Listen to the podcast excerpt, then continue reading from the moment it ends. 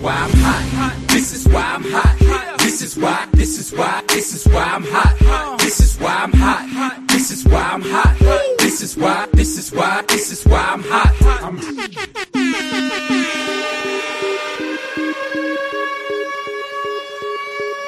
Здравствуйте, дорогие слушатели! Сегодня внеочередной выпуск West Coast of Cast, потому что у нас сегодня в гостях акула пера и абсурда NFL Рус. Человек, свежесть дыхания которого доходит даже до западного побережья США.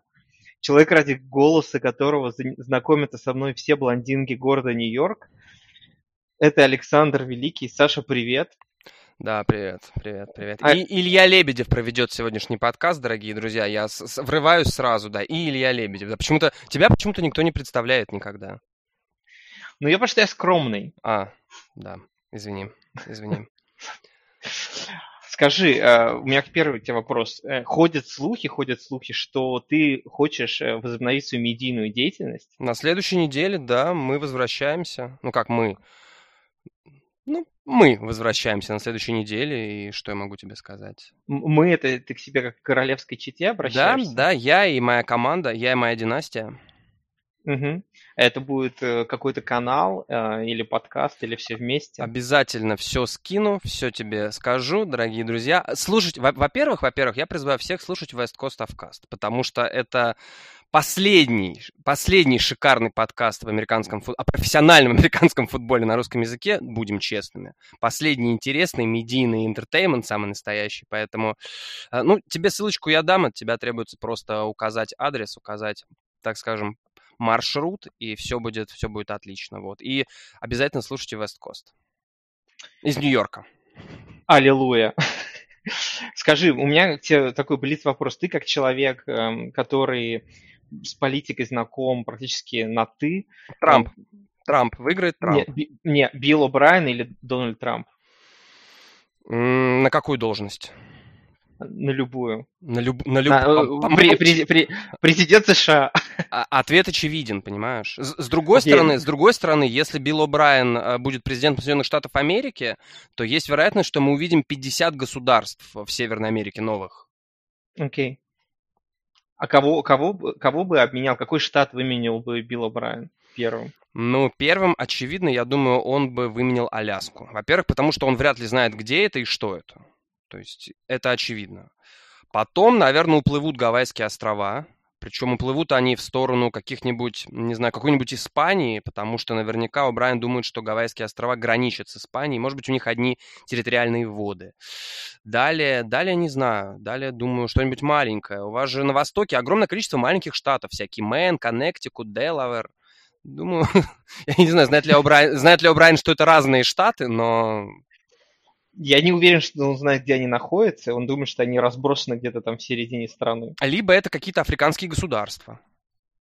Воз- Или, или просто острова, знаешь, как Карибские. Типа да, типа Карибских островов, да.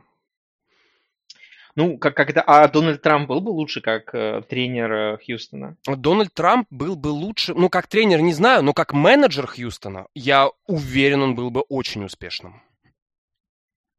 Э, Что бы он в первую очередь делал? Ну, ты Вернул можешь- Хопкинса? Ты можешь себе, ты можешь себе представить Дональда Трампа э, в так называемый war room перед драфтом, во время драфта или во время переговоров? Ты можешь себе представить, как он будет активно э, работать над тем, чтобы в его команду шли самые талантливые, как он говорит, total leaders. Он очень, Дональд Трамп, кстати, очень любит слово total. Я не знаю почему, вот, но это его любимое слово. Он хочет total winner в свою команду. И он соберет команду total winner. И, кстати, я не удивлюсь, если эта команда рано или поздно... Это, можешь себе представить, как будет интересно в Далласе Джерри Джонс, в Хьюстоне Дональд Трамп? Мне кажется, это будет охрененно. При- Присухи будут просто, знаешь, топ. Это, топ. это- Ты видел это- вот это будет просто огонь. Это будет Ты просто... видел блин, видео, видео, где Дональд Трамп однажды приехал в Пуэрто-Рико, и Да. перед ним стояла стена из бумажных полотенец. Он взял бумажные полотенца и начал кидать их просто в людей, как подарки. И когда его спросили... Серьезно, погу- погу- погугли это на Ютубе есть. И когда его спросили, зачем он начал делать, он говорит, ну, они были меня так рады видеть, они сказали, «Да, м, мистер президент, киньте нам полотенце. И и он кидал им полотенце, и они их радостно ловили. Я представляю вот эти присухи с ним, это было бы просто ад, ад лучший. Ну, это, это, был, это был бы на самом деле такой шикарнейший трэш-ток э, в Техасе между Джерри и Дональдом, потому что, ну, как бы все знают далекую их историю взаимоотношений. И я думаю, что там получилось бы очень интересно. То есть такой трэш-ток через команды, через все. Я думаю, я думаю, это, это, это, блин, это здорово, это здорово. Но давай придем, придем с тобой по, по ходу этого разговора, придем к выводу, что всем должны заниматься профессионалы. И думаю, что на менеджерской роли Дональд Трамп был бы очень неплохо. Он же, кстати, в 80-х, если не ошибаюсь, да, USFL организовывал. Ну, ну, а сколько я помню, он был каким-то образом причастен, я не знаю, организовывал или нет. По-моему, он давал деньги на это дело. Ну, не очень так себе решение. Ну, смотри, а, что в итоге ты хочешь сказать про Хьюстон? Ну, видишь, я не могу не начать подкаст с тобой, не обсудив Хьюстон. Я могу когда, сказать... Когда, когда закончится жопа в Хьюстоне, начнется вот сильные попочка, берега и так далее. И начнется попочка, да? Ну, Да. что я могу тебе сказать? Не скоро. Еще, наверное, в прошлом году или в позапрошлом, когда Об- О'Брайен начал активно распродавать первые раунды драфта, первые, вторые, в этом году не было первого раунда драфта. В 2021 году тоже мы лишились первого раунда, и поэтому Майами снова получают шикарную возможность э, на вот этой ярмарке. И я могу тебе сказать, что до тех пор, пока в команду не придет действительно менеджер, э, менеджер, который понимает, что моя задача э, набрать кадры и не, и не влезать, э, то Хьюстону будет очень тяжело. И вот это увольнение Билла О'Брайена, понимаешь, Билл О'Брайена, он испоганил м, карьеру не только себе, но он ис- испоганил карьеру любому, кто придет следующий на его место. Потому что человек, несмотря на наличие франчайз-квотербека, человек э, попадает в команду с плохим климатом, со стареющей обороной, с непонятками на позиции tight end а, с отвратительной линией нападения, которая иногда просыпается, но чаще всего спит. И плюс э, нету главного тренера, э, и плюс нету менеджера. То есть ситуация тяжелейшая, нету выборов на драфте. То есть любой человек, который сейчас придет в Хьюстон в этом межсезонье на позицию head coach а, этот человек, ему будет, ему надо будет вычищать конюшни вот эти, вычищать, вычищать, вычищать. Кого бы ты хотел видеть э, тренером? Есть какие-то вот мысли? Э, Знаешь, у меня мыслей нет никаких насчет тренера. Я бы хотел видеть в первую очередь менеджера, потому что Билл О'Брайен меня в пе... Да, мы говорим о, о большом количестве идиотских решений, когда О'Брайен с чего-то вдруг принимает решение играть четвертый даун или что-то еще. Но меня в первую очередь, конечно, добивали его менеджерские решения, вот эти вот трейды и так далее и тому подобное. Потому что, ну, это, это просто отвратительная дилетантская работа. И Билл О'Брайен четко показал, что, ребята, смотрите, а, в НФЛ нужен ген-менеджер и нужен тренер. Это должны быть два разных человека. Потому что когда тренер и ген-менеджер один человек, и если у него плохие отношения с главной звездой команды, черт возьми, блин, как ты можешь То продавать- тогда, то тогда, тогда всё. главная звезда уходит в Тампу. Да. Нет, не в Тампу, а в Аризону. Ну, я к тому, что у Патриотс это один и тот же человек. Ну, Патриотс все решает, вообще все один человек, мне кажется, понимаешь? Как бы тут кого покупать, кого не покупать. Вообще, я... э, Ты не знаешь, какая зарплата у Билла Беличика, кстати? Эм, я думаю, ему просто отдают душами младенцев. Душами младенцев. У Тома Брейди закончились души. Да, да, да. Думаю, как бы... Я не знаю, была ли душа у Тома Брэди, но, понимаешь, ему, видимо, надоело детей жертвовать. У Тома Брейди, кстати, была душа. Объясню тебе почему. Я хочу вот сейчас обратиться ко всем ненавистникам Тома Брейди. А, Вот, как бы, понятное дело, что Брейди заставляет нас ненавидеть его на поле, но обязательно посмотрите момент перед Суперболом, не помню каким, когда какой-то пацанчик задает ему, ну, ребенок задает ему вопрос, Том, вот ты выиграл все, ты суперфутболист, скажи, пожалуйста, были ли у тебя кумиры? И Том Брейди сказал, да, у меня есть кумир, это мой отец. Я подумал, блин, Том Брейди просто хороший парень. Ну, просто хороший парень. Главное, скромный. Ну, не знаю, наверное. Я не знаю, можно, слушай, м- на- можно ли после- быть высокоплачиваемым квотербеком скромным, но кто знает. После этого его Билл Беличек решил выгнать. Нет, они, по-моему, Супербол. Я не помню, не помню, честно. Не помню. Ну, я думаю, после этого Билл Беличек затаил обиду, понимаешь? Нет, это было перед Суперболом. То есть в прошлом году Пэтс не сделали Супербол, то есть как минимум еще один сезон он провел. Ах, Ладно, смотри, у меня следующий к тебе вопрос. Ам, А давай перед тем, перед, перед тем, как, перед тем, Давай. как мы придем, перейдем к основной части подкаста, я хочу обратиться к а, аудитории американского футбола, к твоим слушателям и вообще к комьюнити. Если ты... Мне, мне достаточно 30 секунд. Давай. Ты будешь Вот. рекламировать Red Bull? Примерно. А, Red Blue Bull. А, Значит, а, уважаемые слушатели, несколько дней назад я специально не стал писать в своей статье поздравления сайту NFL.ru с днем рождения. Вот. Несколько дней назад сайт NFL.ru отметил, если не ошибаюсь, свою 13-ю годовщину. Ни одна скотина, ни один сукин сын про это не вспомнил. Я крайне разочарован комьюнити, ам- американо-футбольном комьюнити э, в странах СНГ, крайне разочарован, и я объявляю ему войну. Вы не вывезете, ребята. Вы не вывезете. Я предлагаю переходить к основной части. Ам, я присоединяюсь к поздравлениям. Мне кажется, Мне кажется, очень красиво ты поздравил.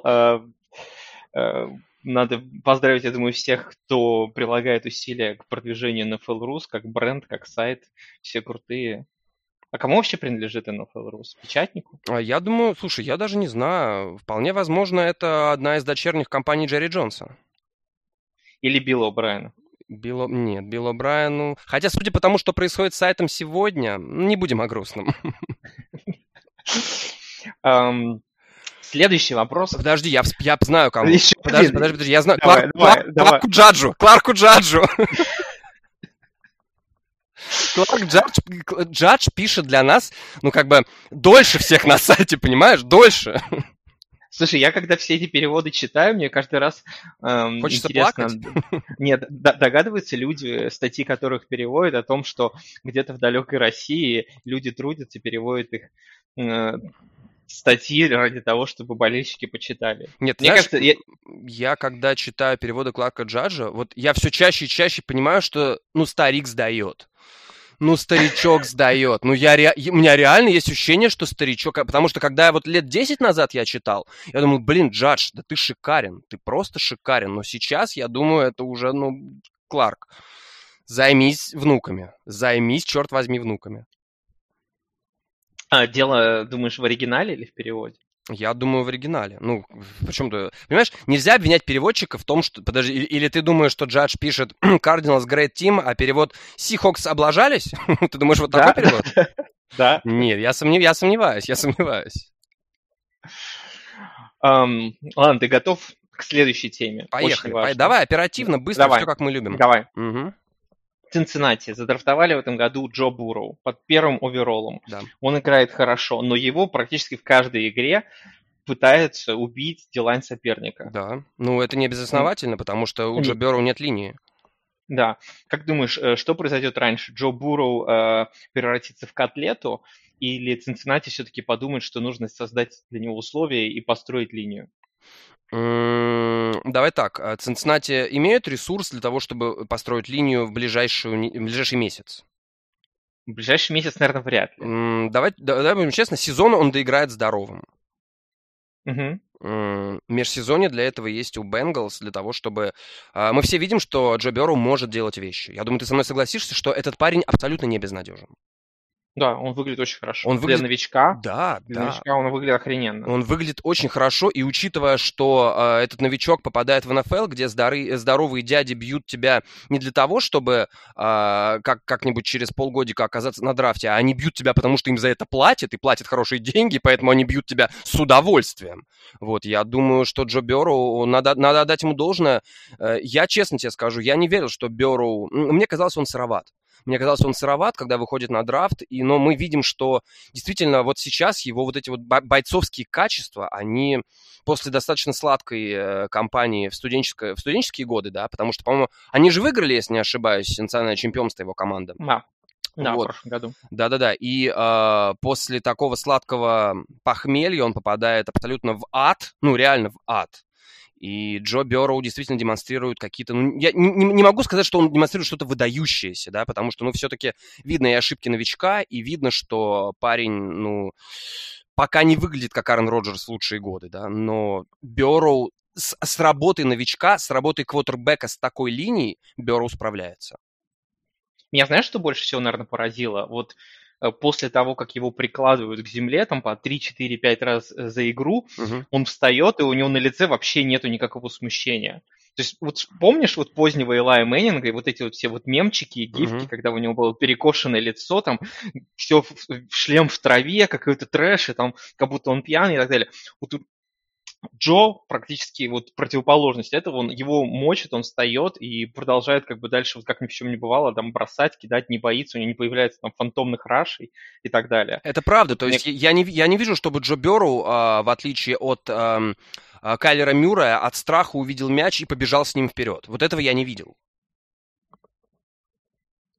Но, ам, скажем так, у Цинцы есть шансы за то, чтобы стать все-таки снова приличной командой, или вот эта та ситуация может быть как с Хьюстоном, да, где есть, может быть, даже вырастет из него неплохой квотербек, хотя еще рано сравнивать, конечно, с Дэшоном, Мгм. но вот а, получится, что есть неплохой квотербек, а вся остальная команда так себе. Ну, я даже не знаю. Э, Здесь, опять же, все зависит от того, как Цинциннати планирует развиваться. Но если мы берем а, какую-то адекватную э, точку зрения, да, то в современной НФЛ, давай будем честными, э, команду строят вокруг квотербека, если квотербек есть. Да. И мы видим, что в Цинциннати квотербек появился. Да, его не самое лучшее. У него 6 тачдаунов, у него 4 перехвата, у него очень низкий пассовый рейтинг. Очень низкий. Там, по-моему, 51 или 52, что-то такое. То есть это низкий рейтинг. Но мы видим, что Берроу может делать ярды. У него уже больше полутора тысяч ярдов. И Берроу, ну, он, он, ну, он, он вырастет. Судя по тому, что он демонстрирует сейчас, он вырастет. Конечно, хорошо было бы побольше тачдаунов, но э, давай дадим ему этот год на развитие. На развитие. И Цинциннати сами по себе, да, ну сколько у них? Э, Одна победа, если не ошибаюсь, да? Да. вот, одна победа, ну, Выму- вымученная. вымученная, если не ошибаюсь, против э, Джегуарс. Вот, но должны, должны они как-то Но у них, еще, есть- у, них, у них еще есть одна ничья, между прочим. Ну, там ничья... Ну, там...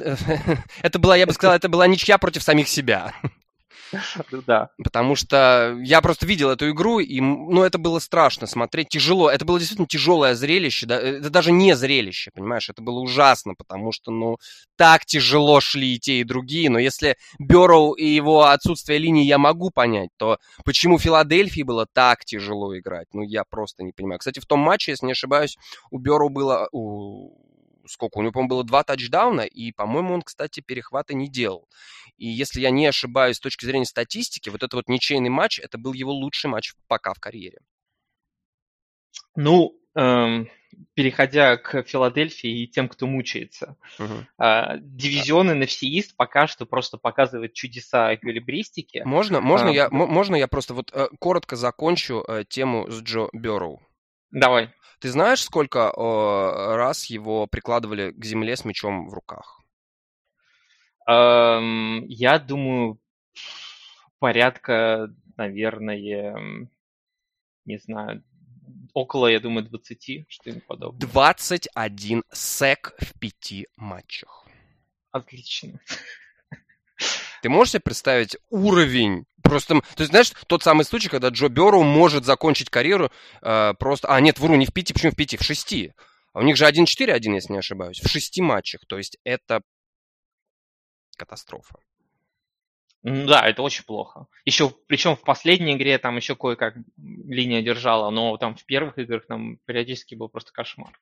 Я даже сейчас э, ута- уточню стату на ESPN. Ой, ой, ой, ой. Вот. И, по- по-моему, даже еще больше. Сейчас, секундочку.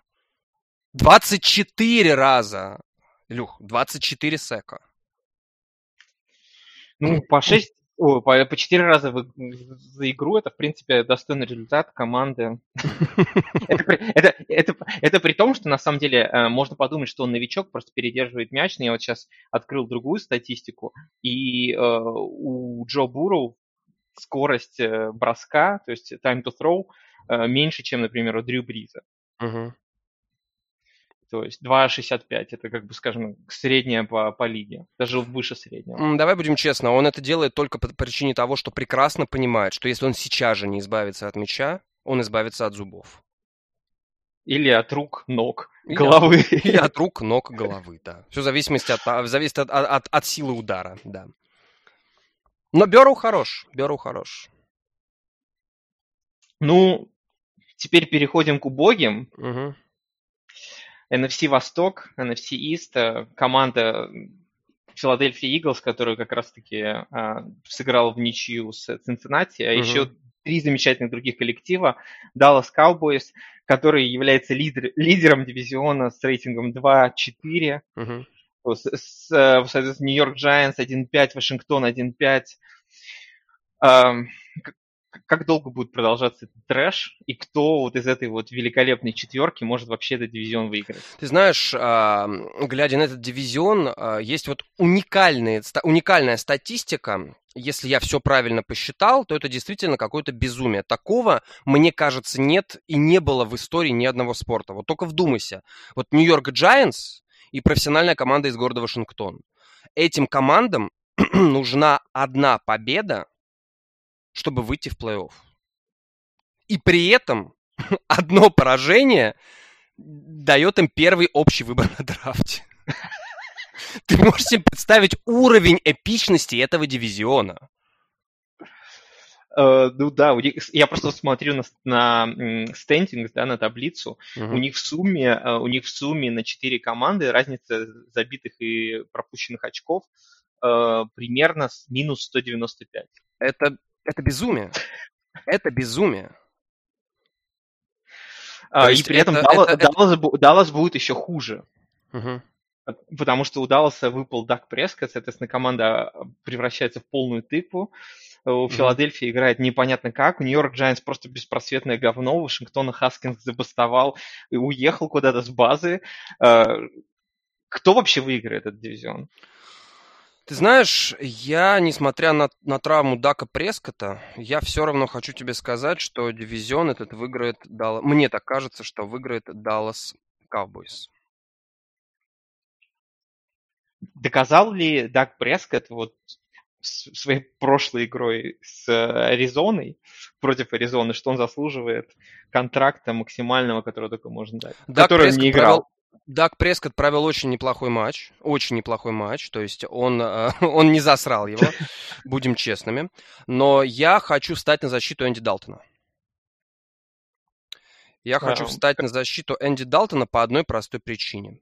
А, Я знаю, что сейчас, э, ну как знаю, я знаю, что сейчас и вообще э, ваш подкаст слушает Джерри Джонс, да, мы поэтому, собственно, и прорекламировали ему, э, его. Ну, И Джерри, Джерри Джонс и Сергей Самошкин. Сергей Самошкин и. Джерри Джонс, да, партнеры, Да. партнеры. Да.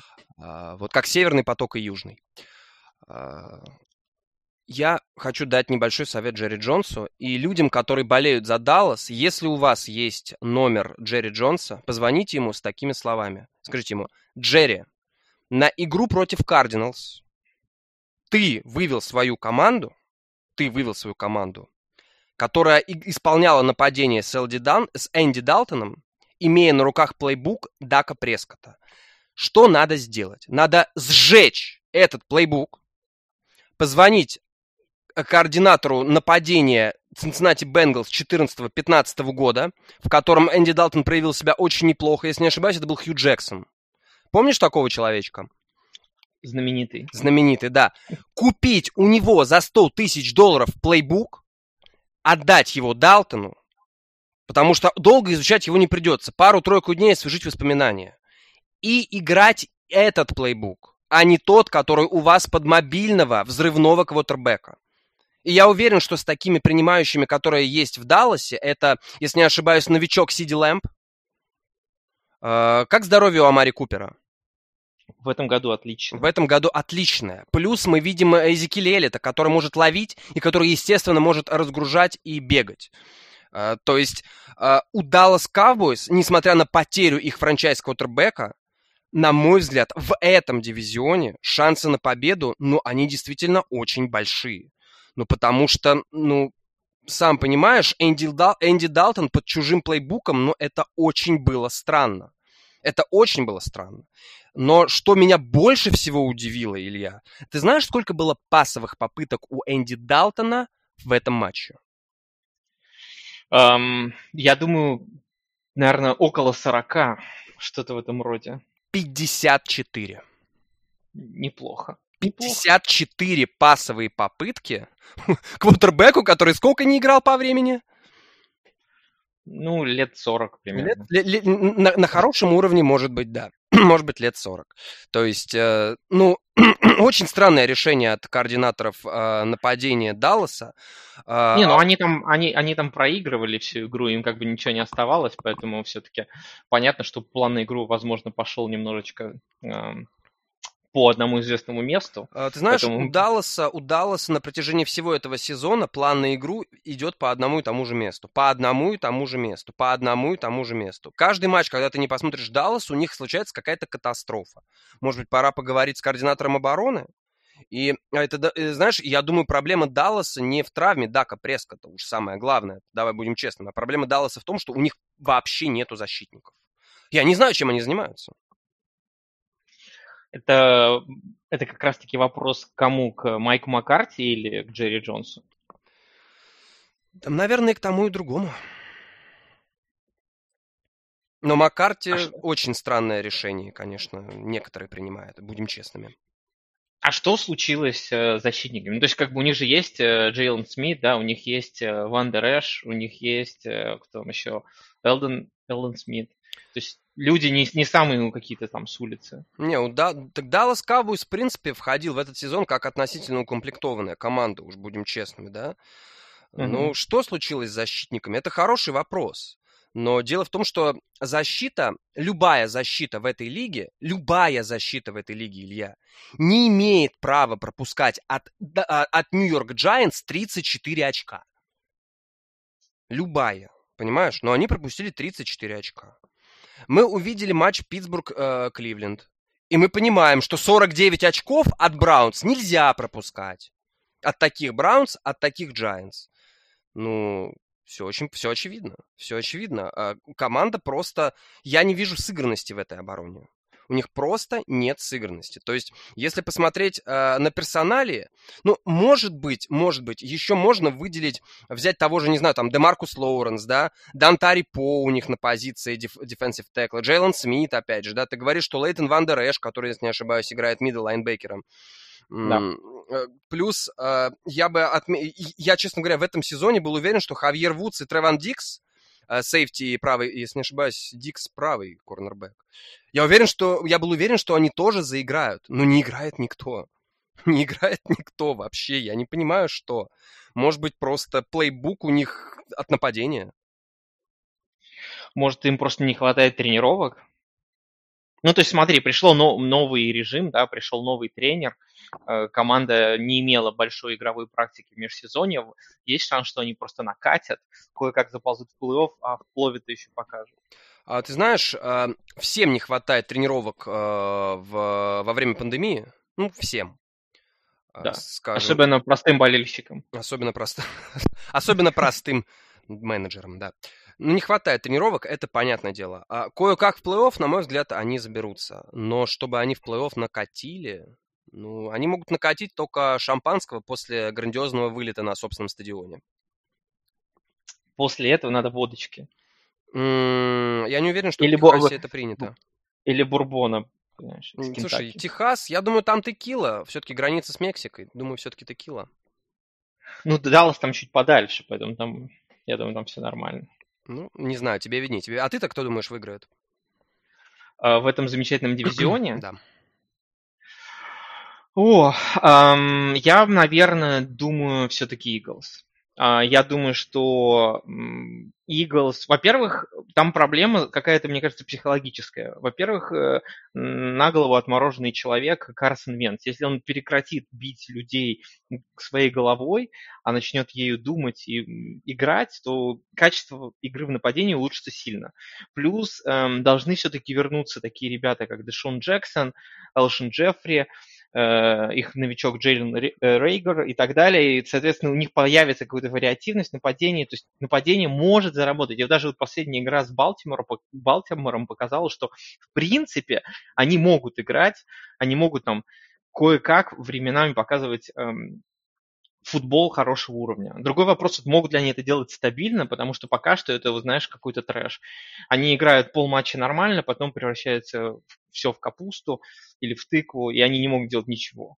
То есть... мы же с тобой прекрасно понимаем, что э, Eagles не могут стабильно показывать футбол. знаешь, в поддержку Eagles я тебе отмечу только тот факт, что они проиграли очень сильным Рэмс, они проиграли очень неплохим, но не сильным 49ers. Они проиграли Питтсбургу и они проиграли Балтимору. То есть Филадельфия Иглс проигрывает, ну, действительно сильным командам. Если мы, конечно... Ой, фу, ты проиграли 49ers. Они обыграли 49ers. Они сыграли ничью с Бенгалс, что меня удивило, да. То есть, в принципе, поражение Иглс — это, смотри, Рэмс, Бенгалс, ой, фу, ты, Рэмс, Стиллерс, Рейвенс и uh, Professional Team. То есть... Э... Ну и то там был, э, там был просто meltdown какой-то. Ну да. Где они, они выигрывали 17-0 и потом умудрились просрать. Какой-то meltdown. То есть впереди у Eagles, смотри, у них гиганты, ковбой, потом снова гиганты, потом э, команда Пола Брауна, потом Сиэтл Seahawks, Packers, Saints, Аризона, снова ковбой, и завершают они сезон снова профессиональной командой из города Вашингтон. Ну, в принципе, расписание, конечно, благоволит расписание не такое уж плохое, скажем прямо, учитывая, что они уже закончили и разборки со Стиллерс, и с Рейвенс, и с Рэмс. Ну, есть, наверное, есть Не, ну, пони- пони- понимаешь, э, проблема в том, что у любой команды из NFC East расписание неплохое. Ну, по, по сути, да. По сути, шесть игр точно есть хорошие. Да-да-да. Um, ну, у меня к тебе следующая тема. Поехали ты уже начал затрагивать э, команду из Кливленда, которая mm-hmm. хоть и идет 4-2, но перспективы у нее достаточно туманные после очередного поражения очень крупного от Питтсбург Стиллерс. Uh-huh. И вот у меня, у меня закралась такая тема. Вот помнишь, э, пару лет назад на драфте 2018 года было очень много хайпа про разных квотербеков, которых там набрали. Напомню, это Бейкер Мейфилд, это Сэм Дарнольд, это Джош Аллен, это э, Джош Розен это также Ламар Джексон, и потом там еще где-то добрали э, Мейсона Рудольфа. У меня все они, вот кроме Ламара, да, играют ни шатка, ни валка, и я вот подумал, как, какие, кто из них самый ущербный. Давай составим рейтинг ущербности вот этих вот игроков. Хотя а... их там на, на, набрали просто в топе. Э, я смотрел этот драфт в прямом эфире, вот, и никогда не забуду кто-то из комментаторов, кто-то из комментаторов а, после того, как первый раунд закончился, если не ошибаюсь, Ламара Джексона ведь взяли под 32-м, он же последний уходил в первом раунде. Да, да, да, да, да. Он там сидел, обнимался с мамой, страдал, уже не, не знал, что делать. Да, так вот я, насколько я помню, а, э, вот кто-то, не помню, кто-то из ведущих проговорился, что из квотербеков остался еще Рудольф, и никогда не забуду это имя и фамилия Кайл Лаулет Лаулетта, который потом был задрафтован, по-моему, гигантами.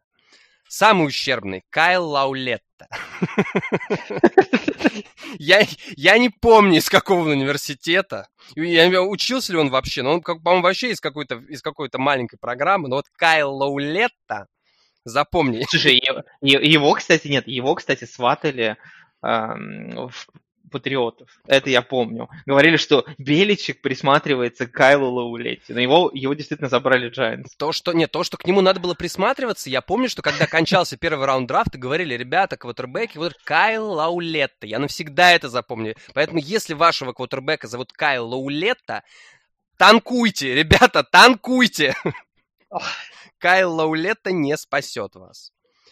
Вот. Но очевидно, что Ламар э, Джексон пока выглядит, э, ну, с точки зрения дистанции, да, хоть и два года всего прошло, ну, третий сезон mm-hmm. вот идет, пока Ламар лучший, да. Надо, да. отметить, надо отметить, конечно, Джоша Аллана. Ну, Джош Аллен, наверное, сейчас топ-2 из всех этих пацанов. Надо отметить Джоша Аллена, при том, что Джош Аллен проводит вот этот сезон, для него действительно мы видим, что ну, он очень хорош в этом сезоне. А, меня больше всего пугает э, такая, ну не перспектива, а такая вещь, что как-то так получилось, я уж, конечно, не знаю как, но Джош Аллен, вот ты только вдумайся, да, э, в шести матчах у него э, 1711 ярдов, у него 16 тачдаунов в шести матчах. Это почти больше всех в лиге. Я не знаю, мне кажется, больше только у Рассела Уилсона. Даже у Махомса меньше. И пассовый рейтинг у него 108. Кошмар. Кошмар. И это еще, кошмар. Еще, еще, Еще, еще не считая его выноса ногами. Не считая его выноса ногами. И понимаешь, э, я обратил внимание, что если, если Джош Аллен заходит в красную зону, то это, наверное, стопроцентный тачдаун. То есть как только ну, Джо, Джош Аллен появляется на отметке 20 ярдов половины поля противника, это тачдаун стопроцентный. Ну, его очень много сравнивают с Кэмом Ньютоном, да, называют молодым белым Кэмом Ньютоном. Угу. Как ты думаешь, э, вот в этом срезе кто был круче, Кэм Ньютон на свой третий год или Джош Аллен? Я думаю, все-таки Джош Аллен по причине того, что в третий год, когда э, Ньютон, по-моему, с какого года Ньютон а, действительно начал вести за собой Каролайну, вести их к плей-офф? По-моему, с пятого или с четвертого сезона. Не могу сказать. Где-то так, не потому что пер, первые, года, первые года три к нему было много вопросов, там и по лидершипу, и по просто по статистике. Первые годы, первые годы три Кэма Ньютона, все, что я помню, это Кэм и огромное количество рекламы. Огромное количество рекламы, его сверкающие сережки на матче всех звезд NBA, на всяких красных ковровых дорожках и так далее и тому подобное. То есть первые 4-5 лет, ну, наверное, 3-4 года первый Кэм Ньютон занимался тем, что, да, был неплох, иногда вытаскивал матч, такое было но по сути он он был квотербеком, который, которого много, многие воспринимали как, ну да, ты хочешь сверкать, ты хочешь сиять. Жалко, что иногда приходится играть в футбол, ну да, без этого не будут платить тебе деньги. Джош Аллен, мы видим, готов работать, и сейчас он пока ведет Баффало за собой. Я не знаю, связано ли это с тем, что в Баффало появился Дикс, что в Баффало наконец-то появились ресиверы, которые могут исполнить и выловить не самую точную передачу, но Алан, вот если мы говорим о третьем сезоне для квотербека, то я, наверное, все-таки выберу Алана. Ну, кстати, вот я посмотрел статистику. Каролина Пентерс в третий сезон э, Кэма Ньютона закончила сезон с рекордом 12-4. Но, правда, статистика гораздо менее впечатляющая у Кэма, конечно. Uh-huh. У него за весь сезон было 24 тачдауна, 13 перехватов, uh-huh. а у э, Джоша Аллена уже 16 э, тачдаунов. Слушай, а раненбеком а, в сезоне 12-4 вот для Каролайны был случайно не некто по фамилии Уильямс? Вот ты меня такие вопросы спрашиваешь. Э, это был сезон номер 2013, 13 год, надо смотреть. Надо Господи, 13 год, 13 год. Как давно я смотрю НФЛ? Как давно я смотрю НФЛ? Как молод был Кэм. Как молод был... Да, черт возьми, да, молод, глуп красив. Как Брэди сейчас. А, ну что, третий, кто будет третьим из этих вот э, ребят? Ну, тут вариантов на самом деле два, да? Или, или Сэм Дарнольд, или Бейкер Мейфилд. Ну, б... не, ну Мейфилд, Мейфилд. Я думаю, Мейфилд. Мейфилд. Тут входит уже, знаешь, э, такие разговоры, что Мейфилд уже попахивает легким бастом, как ты считаешь, это его проблемы какие-то психологические э, или проблемы... Ну, он там передерживает мяч, да, кидает глупые перехваты, но при этом иногда показывает хорошую игру. Это проблемы психологические, он там пытается спасать родину, или это просто тупо вот недостаток skill ов? Я думаю, проблема, самая главная проблема Бейкера, Бейкера Мейфилда заключается в том, что он не хочет тренироваться и не хочет прогрессировать. Он пришел в НФЛ с каким-то багажом, победитель Heisman, э, обладатель Heisman Trophy 2017 года, в колледже Оклахомы, если я не ошибаюсь. И Мейфилд с этим багажом пришел в НФЛ. И, по сути, за три, за три э, года в профессионалах, по сути, он ничему-то особо-то и не научился. Он как был вот тем парнем с Оклахомы, он, он и остался таким же парнем с Оклахомы, только теперь у него появилась жена и немного опыта в НФЛ. Все. И много денег. И еще. много денег. От Хулу. Да. Много денег, и все. По сути, если посмотреть первые матчи Мэйфилда, он также хорош под давлением, он может принимать грамотные решения, он может отбежать, но он также может передержать мяч, кинуть вообще не пойми куда, и иногда вообще забыть, что надо, черт возьми, бросить мяч.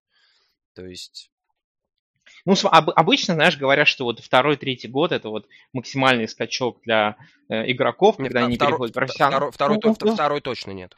Ну да, э, ну, в общем, я не то, что примерно вот в этом районе, да, ты начинаешь э, получать опыт, и у тебя происходит какой-то скачок в развитии, ну, по которым сути... там наблюдаем. Но у Бейкера нет его в помине пока что. Он играет вот как в первом сезоне он практически играл. Понимаешь, по сути, третий год в НФЛ – это тот год, когда с тебя впервые начинают спрашивать. Потому что первый год ты новичок, все понятно. Второй год, ну, ты вроде как начинаешь осваиваться, да, все пятое-десятое. Но третий год тебе уже скоро платить большие деньги, с тебя уже есть какой-то спрос, понимаешь?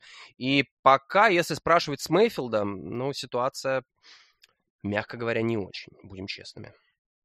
Что делать Браунс? Э, Браунс, э, Браунс продолжать играть. Браунс продолжать играть, строить как-то команду. Сейчас э, сливать сезон или с показателем 4-2. Нет. Или перестраивать команду точно не вариант.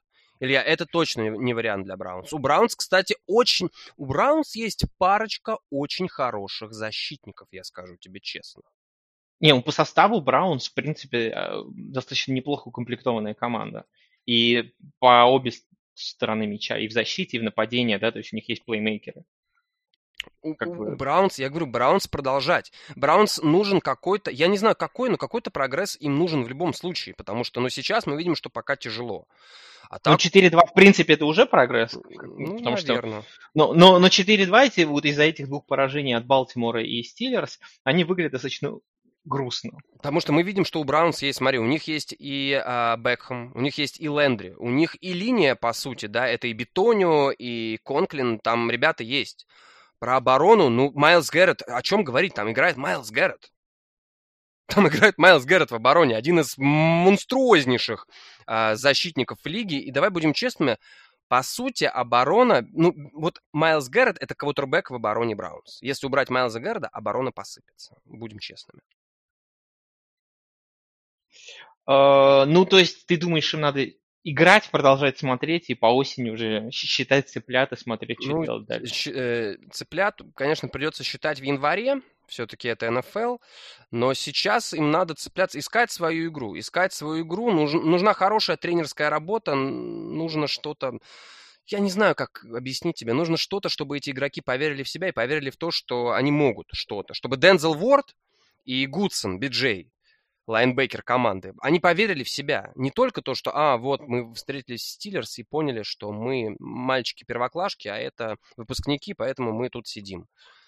Но, чтобы мы с тобой не говорили, мы оба с тобой прекрасно понимаем, что Кливленд это проклятое место, как и весь штат Агаю, поэтому что бы они ни делали, Илья, ну, давай будем честными, ничего не получится.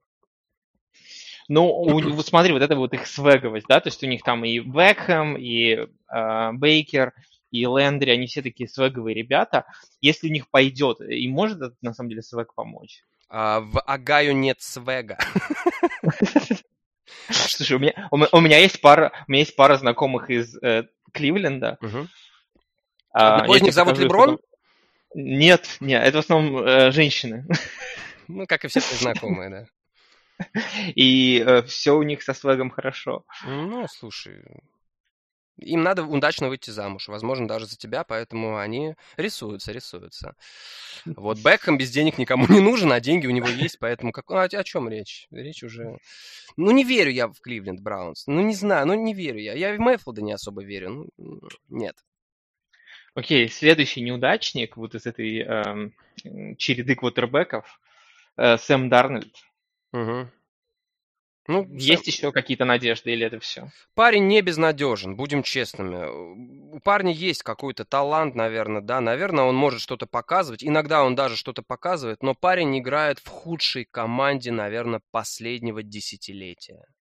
Но вот Джетс 2020 года, ну, я просто не знаю, вот и так вот вспоминая вот весь футбол, который я смотрел, а это сколько, 11-12 лет, может быть, ну разве что, наверное, Джексонвиль образца... Вот когда Джексонвиль первый оверолл выигрывал, вот, вот, вот мне кажется, Джетс еще хуже. То есть у меня ощущение, что Джетс... это... Alliance, помнишь, ну 0.16 знаменитые? Ну это 0.16, ну там, там было все понятно изначально, как бы, то есть Lions изначально шли за Стаффордом, вот, они поняли, понимаешь, а, э, в чем особенность того сезона? Они сливали, сливали, сливали, а потом, когда поняли, что, ё мы проиграли уже 11 матчей, и мы можем закончить 0-16. Давайте начнем играть. А уже поздно. Они проиграли все остальное. Вот, поэтому вот такие вот дела. Поэтому Дарнольд, не знаю, Дарнольд, есть вероятность, что как раз вот попав в Джетс по третьим общим выборам на драфте, Джетс стабильно раз в 2-3 года высоко драфтуют квотербеком, это мы с тобой прекрасно знаем. И как, как Кливленд, кстати. А, вот. Да. И Джетс, э, вполне возможно, Дарнольд, попав в, в, в эти Джетс, в, этих, в, в эти самолеты, а, он уже никогда не приземлится, у него никогда уже не будет мягкой посадки. Backup, э, Сэм Дарнольд а-ля Грег Маккелрой, и куда-то, может быть, где-нибудь еще получит свои полмиллиона долларов в год, будет получать, сидеть на лавке, но сам понимаешь, у Дарнольда нет возможности себя проявить, и вряд ли они в ближайшее время появятся. Ну и вопрос на засыпку. Знаешь ли ты без Гугла, где сейчас Джош Розен? А, ты имеешь в виду сейчас, где играет? Да. Я, мне кажется, он вообще не в НФЛ. Э, он в НФЛ. В НФЛ. Да. Не знаю, честно, не знаю. Он backup, э, backup э, Тома Брэди в Тампе Buccaneers. Вау. Без комментариев. Без комментариев. Без комментариев. Без комментариев. Аризона взяла квотербека, чтобы он взял им другого квотербека на драфте высоко. Да, тут без. Слушай, причем, не, я посмотрел, он даже нет, он не backup, он там просто где-то в, э, погряз в chart е после Блейна Габерта. Ну, без комментариев. Мне, мне, мне, мне немного жаль этого парня. Он, мне кажется, он пришел в НФЛ, его пару раз ударили, он пару раз бросил неточную передачу, мы сказали, ну все, пока. Да, и вот так вот. Ну, хоть, хоть посмотрит на Тома Брейди э, вживую, не по телевизору тоже. Тоже что-то. Um, ну, здоровье погибшим, как говорится, да. Um, выиграет ли в этом году Супербол Ник Фолс?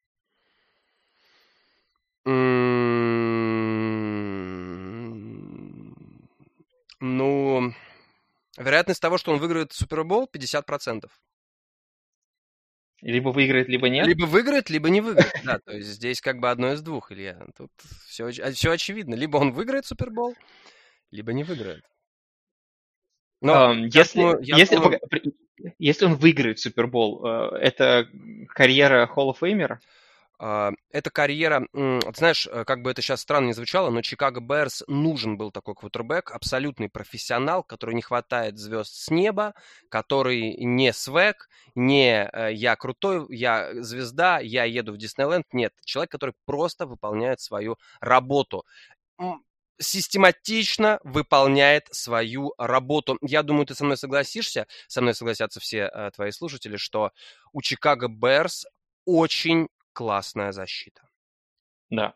И если Ник Фолс а, ничего не запортит, не разрушит, не сломает, эта защита, я не верю, что а, они дойдут до Супербола, но они могут действительно навести шороху, они могут удивить э, в плей-офф. Они сейчас удивляют в плей-офф, они первое место в дивизионе. Ты можешь себе представить, а, они, а, они обошли э, Packers. Packers проиграли, Пекерс были уничтожены Тампой, а Чикаго Bears обыграли Тампу.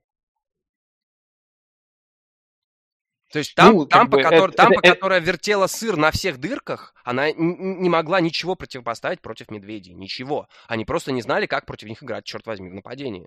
Вот и все. Но это не означает автоматически, что Чикаго Bears теперь разнесут Гринбей. Ну, но, тем не менее, это показывает, да, это, пока, это показывает силу команды. То есть Чикаго определенно боеспособен. Может, они не дойдут до Супербола, но могут доползти. То есть, так, доползти, да, доползти, доковылять они могут. Это правда. Это правда. А у меня к тебе такой вопрос. А кто лучше, Ник Фолс или а, старый поломанный Пейтон Мэннинг? Ну, мне кажется, очевиден ответ, что Фолс. Фолс. Фолс, Если мы говорим про последний сезон Мэннинга, то, конечно, Фолс. Конечно, Фолс, да. И то, как Фолс сыграл с Атлантой, когда я смотрел, я просмотрел это в прямом эфире. Я это смотрел, и я думал, вот, я думал, вы серьезно это сейчас? Неужели сейчас Фолс просто выйдет, и, и карьера Митчелла Трубицки закончится прямо здесь? И она, походу, закончилась, черт возьми.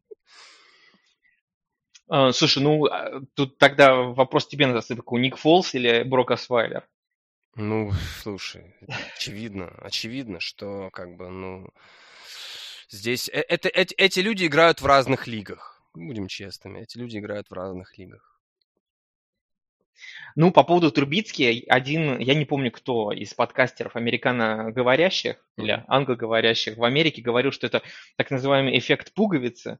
Это когда ты, у тебя есть любимая пуговица э, на, на кофте, ты ее потерял и продолжаешь искать, хотя она тебе, в принципе, уже не нужна. Мгм. Вот, соответственно, у Райана Пейса, эм, ген-менеджера Чикаго, вот такой же эффект был именно с эм, Мичем Трубиски, Мгм. которого, в принципе, ему уже, в принципе, нафиг не был нужен, уже понятно, что Мич Трубиски это конец и все, но он продолжал за него держаться до последнего, пока уже просто это не стало очевидным всем, включая даже Мэтту Неги, да, который сказал, ну хватит.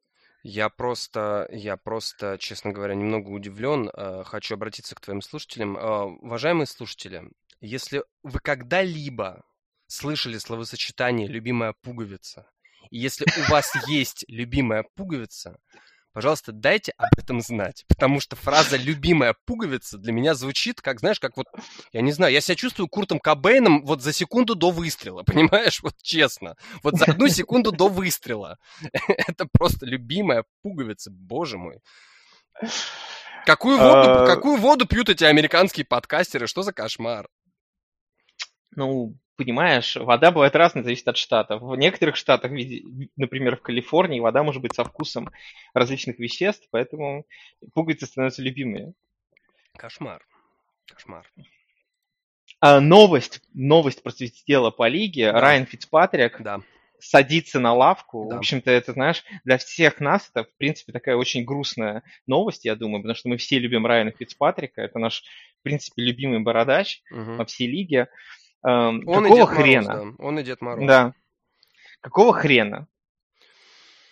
М, Очень Ну, То есть, просто. причем, при, при том, что это после победы, да, то есть Мгм. после победы, после победы над Джетс 24-0, после того, как, э, в принципе, там Фицпатрик играет весь сезон более-менее нормальный, он там слезливо сказал, он наконец почувствовал, что это его команда, и его сажают на лавку и говорят, ну теперь все, выпускаем Тую. Ты знаешь, я второй день подряд уже э, читаю, слушаю, смотрю э, высказывания Райана Фицпатрика, у которого взяли интервью, наверное, уже все крупнейшие спортивные э, телеканалы Соединенных Штатов Америки, радиостанции. И да, он говорит то, что я действительно, я действительно впервые почувствовал за долгое время, после Баффала он сказал, кстати, после Баффала впервые почувствовал, что это моя команда, что мне здесь нравится. И, ну, ну, наверное, наверное, американский футбол, э, наверное, это что-то уникальное действительно в мире, потому что, по сути, человека понизили за то, что он хорошо выполнял свою работу, да? То есть, э, Ну, понимаешь, институт, мер, институт меритократии в мире сейчас э, погибает, и поэтому нужно давать э, возможности людям э, с какими-то различными недомоганиями, disabilities, как, например, оторванные ноги, руки и так далее. Поэтому, возможно, поэтому Туи дает шанс. м, ну, я думаю, мы с тобой оба прекрасно понимаем, что э, руководство менеджмент Miami Dolphins просто решили получить э, выбор повыше, да? Потому что... Не, я, я, я, я думаю, смысл в другом. Я думаю, они просто подумали, что давайте посмотрим, что из себя этот гавайец представляет, Мгм. чтобы э, у нас не было в конце сезона проблем с тем, что, э, чтобы решать, что с ним делать. А, Ну, понимаешь, э, как бы я изначально, еще изначально, еще в мае, когда был драфт НФЛ, я был уверен, что у Miami Dolphins, у Miami Dolphins было много выборов на драфте. У них, по-моему, было три выбора в первом раунде, если не ошибаюсь. И Dolphins, по сути, э, ну, они могли действительно руководить, они могли решать, как им драфтовать, что им драфтовать. И, собственно, а, сам вы- выбор, а, сам по себе выбор а, непосредственно Туа Таговайола, для меня это стало, честно говоря, ну, я не могу сказать, что прям удивлением, но я не понимал, а, ну, зачем. Потому что как бы тяжелая травма и квотербек, который достаточно давно не, не играл, то есть он получил травму, не играл. Да, они позже выбрали под 18 номером а, offensive текла, не помню кого. А, Под 30-м, в общем, они выбрали а, корнера из Оберна, тоже не помню, как имя, фамилия. Но, блин, вот мне казалось, мне казалось, что когда взяли Джо Берроу, что Долфинс должны были брать Герберта. Они должны были брать Герберта вместо Туа. Ну, просто должны были это делать. А сейчас, когда ты говоришь, что, что они не знают, что с ним делать, блин, ну, если они реально не знают, что с ним делать, то менеджмент, тренерский штаб Долфинс, ну, просто идиоты. Потому что вы берете переломанного квотербека, а потом приходите к выводу, что мы не знаем, что с ним делать, надо посмотреть. Блин, Илья, ну это выглядит странно. Ты не находишь? Ну, понимаешь, аж, как бы какой у них другой вариант событий есть? Они могут еще продолжать играть с Фицпатриком и в конце сезона такие, ну, может быть, э, э, может быть, твой неплох. Понимаешь, когда, да, такие... когда они бы, если бы они потеряли шанс на выход в плей-офф, недельки так на 12-13, выпускайте Таговайолу. Выпускайте Таговайолу, смотрите, что он может, без риска, без рисков, без всего. Просто выпускайте и стройте, начинайте выстраивать под него команду когда вы потеряете шансы. Но когда Баффало, у Баффало спад, и вы на втором месте в дивизионе, и Фицпатрик, в принципе, играет довольно-таки неплохо, и вы, дел... и вы начинаете экспериментировать, ну, я не знаю. Как будто аж такое ощущение, что руководство Майами Долфинс вышло из воды. Ну, в принципе, как бы у них команда называется Долфин. Ну, как-то так, как-то так. Эм, это печальное известие. Нет, я, um... меня, меня, честно говоря, это удивило. Вот, вот э, когда я узнал, ну, новость об этом услышал, первое, о чем я подумал, ну, первое, что меня встретило, это удивление. Я, честно, я удивился. И, не, понимаешь, проблема еще в том, что он такое нелогичное решение. Да, да? Я понимаю, да. если бы если бы Фицпатрик играл как говно. Но в целом, э, зачем, зачем создавать этот прецедент в команде, когда э, непонятно, зачем вы принимаете такие решения? Да, я То согласен. Я, я, я уверен, что многие игроки в команде подумали, что за фигня. Ну, я не знаю, подумали многие или нет, но сейчас, когда Фицпатрик действительно показывает неплохой футбол, и он побеж... побеждает, черт возьми, он побеждает, и так вот резко взять и... Хм, неплохо, неплохо. Теперь очередь твоя, Туа. Выходи. А, и да, если Туа а, на этой неделе с кем Майами играют? На этой неделе а, у них боевик, у них же боевик. Боевик, Точно, да. У них боевик. Да. Если Туа через неделю выйдет, разнесет следующего соперника, мы с тобой будем говорить, что, черт возьми, какое же правильное решение принял руководство. Какие они молодцы, продуманы, перед да, боевиком. Да, да, да. да, и, да. и можно Фицпатрика хорошо продать. Да, да, да. Другая команда, Green Bay Packers. Ну, как ты помнишь, вообще наш этот подкаст, он о Green Bay Packers. Да, мы... да, да. Да, да, да. Мы... Green 21, да, Green 21. Да, эм, Зеленый залив. Зеленый залив, именно. Зеленый залив Offcast. Зеленый залив Офкаст и команда из Зеленого залива э, была разнесена, как ты уже упомянул, э, Томом Брэди uh-huh. и командой из Тампы. Uh-huh.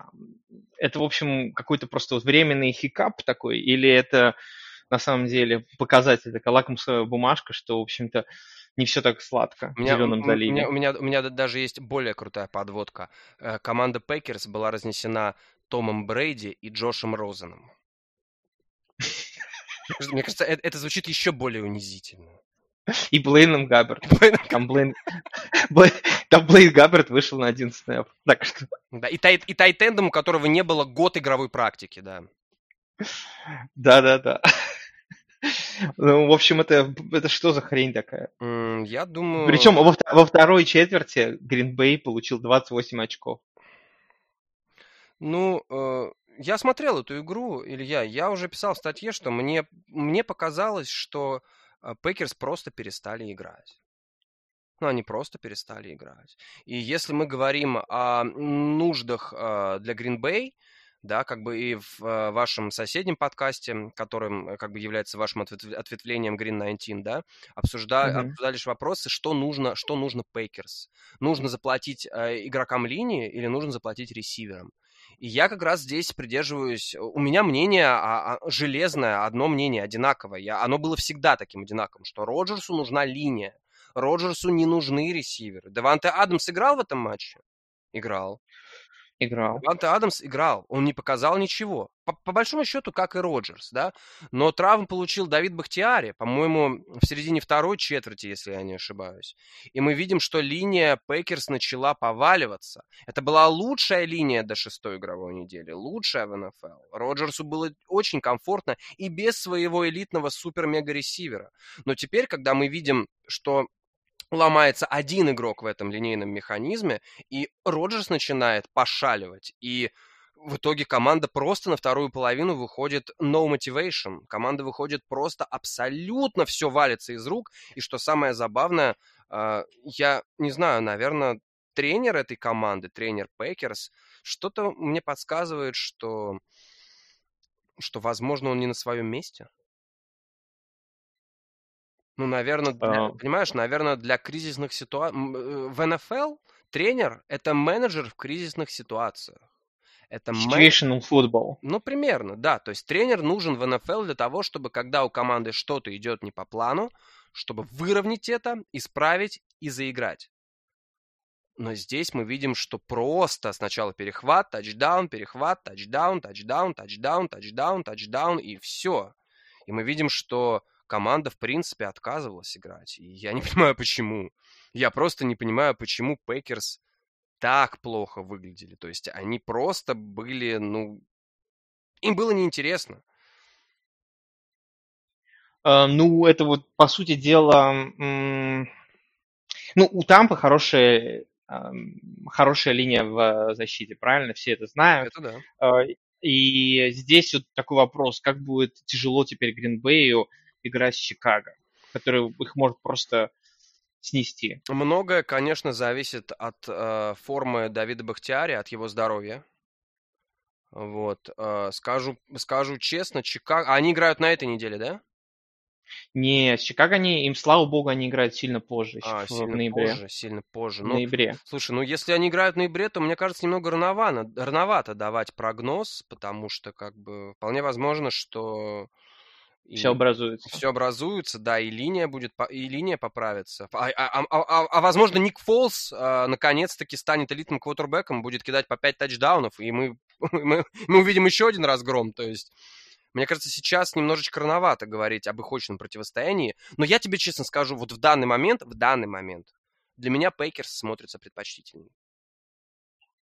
Именно из-за фактора Роджерса. Именно из-за фактора Роджерса, да.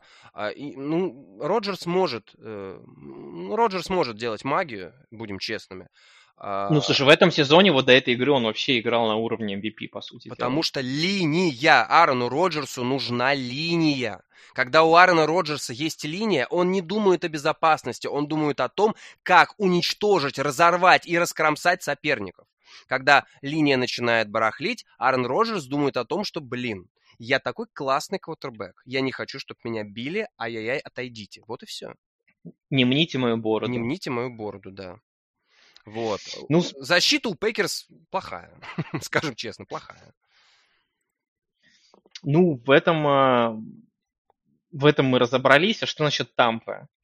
Соответственно, мы в нашем подкасте, у нас есть традиционная рубрика, мы каждую неделю обсуждаем э, рейтинг величия. Кто круче, Билл Беличек Я знаю. или, Я знаю. или Том Я- Брэди? Я слушаю все ваши подкасты. Я знаю, что Том Брейди или Беличек у вас э, эпик-метр.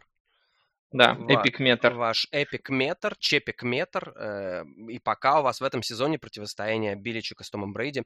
А, я хочу обратиться ко всем поклонникам Новой Англии. Можно? Да. А, Билл Беличек проиграл команде, которая не занесла ни одного тачдауна. Живите с этим. Надо, кстати, посмотреть, поднять статистику, э, сколько раз такое случалось, в принципе. Я не уверен, было ли такое вообще в карьере э, Беличека. Эм, Самое забавное, я, я, я заметил такую э, интересную фишку среди болельщиков-патриотов, что все болельщики, когда команда побеждает, восхваляют Билла и говорят, насколько же он крутой сейчас, а когда команда проигрывает, говорят, какое же дно принимающий Кэм Ньютон. А, да? Да. Ну, нормально. Да и вообще он черный, да? Так они, наверное, тоже говорят. Ну, эти бостонцы, что ты от них хочешь? Эти бостонцы, да. Им, только, им, им лишь только чаи гонять, да.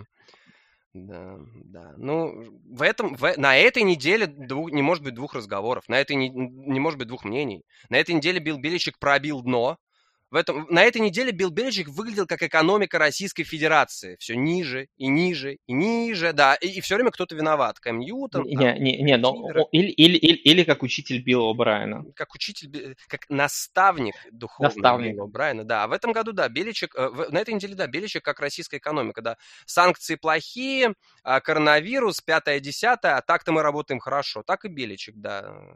Ресиверы, Кэм Ньютон, болельщиков не было было, ветер дул. А, по, по, по эпик-метру, по эпик-метру в этом сезоне, в этом сезоне а, побеждает а, Том Брейди. Побеждает он, знаешь, за счет чего? Ну, за счет отсутствия перехватов. Нет. За счет наличия побед. Нет. За счет э, того, что он всегда молодой и красивый. И снова мимо. Билл Беличек тоже всегда молодой и красивый. Он всегда молодой, но не всегда красивый. Ну, за счет чего? За счет того, что а, Том Брейди в этом сезоне мы видим уникальную картину. Том Брейди из franchise квотербека превратил, превратился в гейм-менеджера. И с постом гейм-менеджера, вот с этой задачей, он справляется, ну, я не могу сказать, что на пятерку, но на 4 с плюсом точно. Ну, погоди, он же всегда был гейм-менеджером.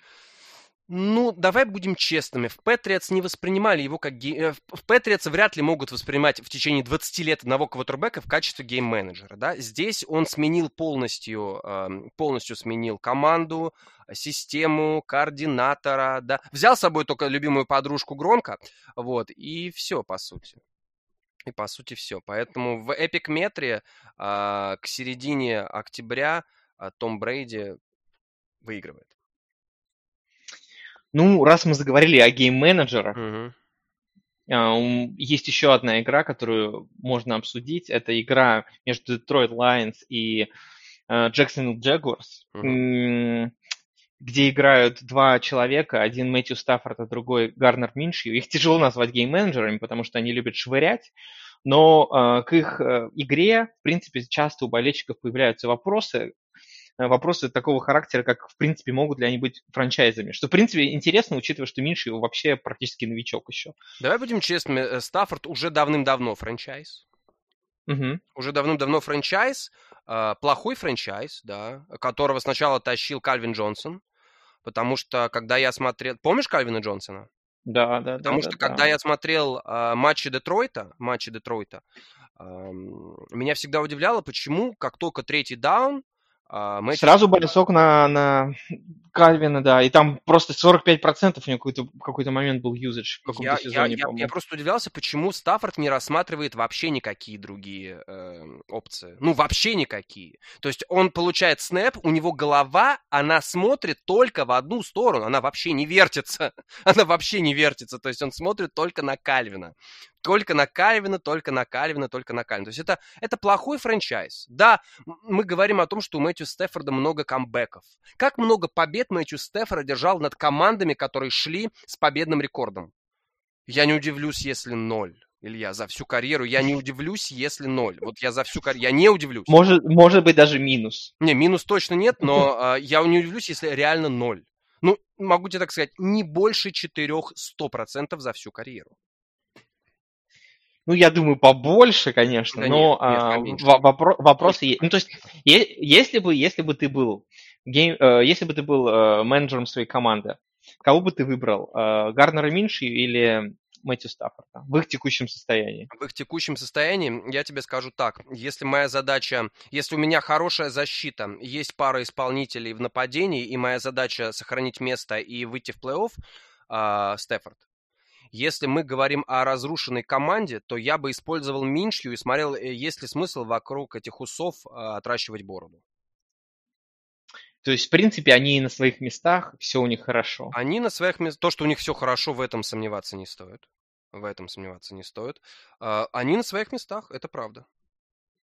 У Детройта есть шансы в таком дивизионе, или это, в принципе, неважно все. Для меня Детройт на старте сезона был слипером. Был слипером. Я, честно говоря, ждал, что Детройт, что Детройт Лайонс, они э, поборются за седьмое, возможно, даже шестое место в конференции. Сейчас когда defensive бэки команды э, в руинах, в лазаретах, и когда Детройт, э, скажем так, делает, допускает ошибки, я все равно немножечко, но все-таки верю, что Детройт может зацепиться за плей-офф. Смотри, впереди Falcons. Давай будем честны, у Falcons нет обороны. Это, это, давай так, Атланту Детройт может обыграть. Может. Индианаполис может обыграть? Ну, в теории может, да. Миннесоту может? Миннесота, несомненно. Вашингтон может? Это стопроцентный вариант. Каролайну может? Понимаешь, что все они такие может, но они как бы вот кроме Вашингтона все такие, знаешь, близкие игры. То есть вряд ли они обыграют все их. Ну, смотри, я, я, я, давайте просто перечислю, перечислю расписание Lions. Falcons, Давай. Colts, Vikings, Professional Team, Panthers, Texans, Bears, Packers, Titans, Buccaneers, Vikings. Это рабочее расписание, черт возьми. Ну, кроме там, кроме Тампы, Берс, Пекер, да, это все рабочее. Да и Тампа, по сути, это рабочее расписание, уж будем честными. Ну, Гринбей тоже так думал. Ну, в общем, я думаю, э, расписание позволяет Детройту э, поиметь 8-9, да, черт с ним, шут, 10, наверное, даже побед в дивизионе.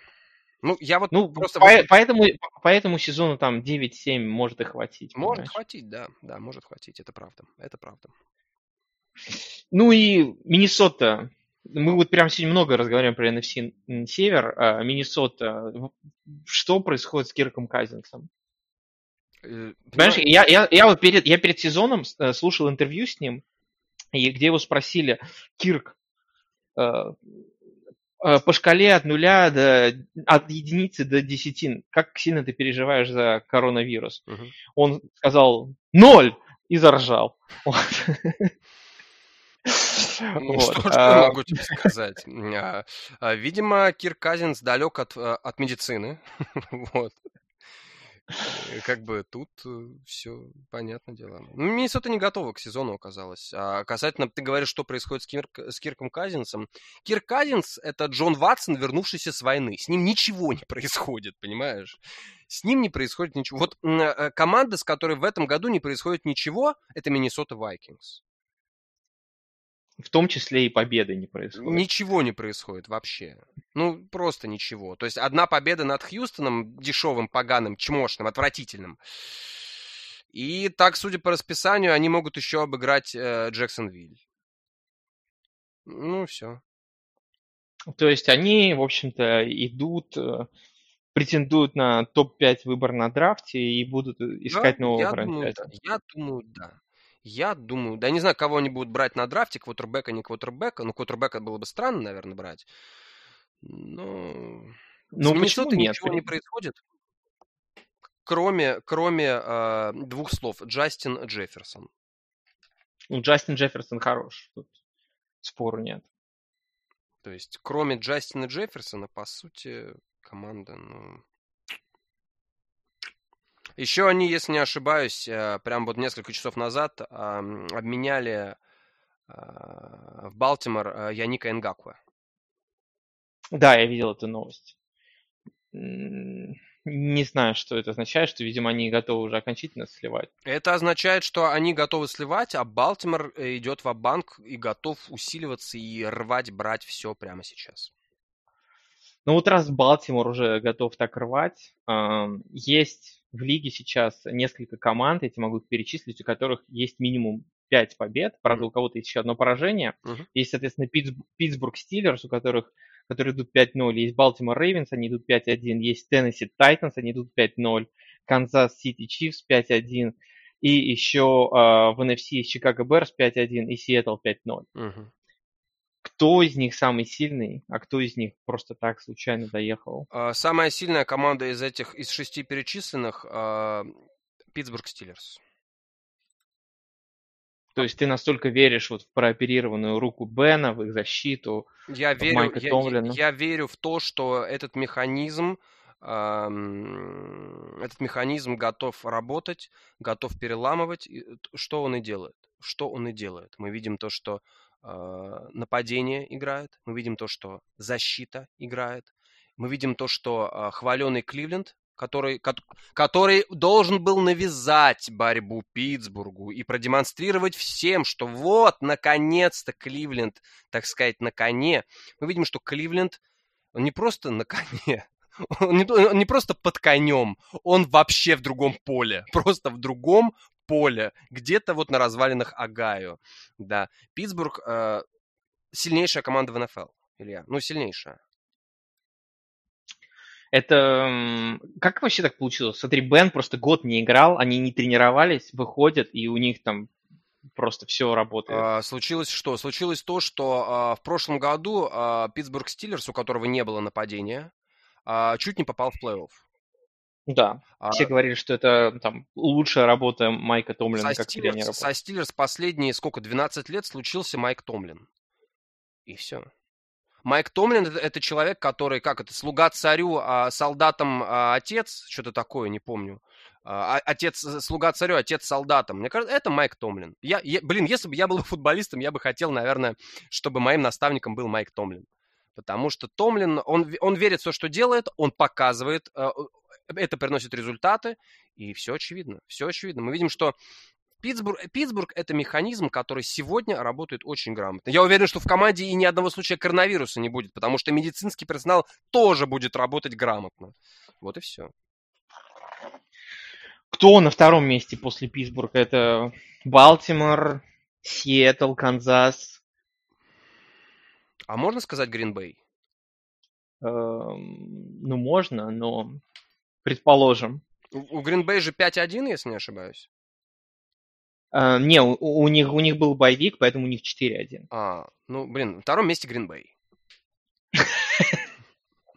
На втором месте Гринбей. На третьем месте Канзас Сити Чифс, безусловно. Без...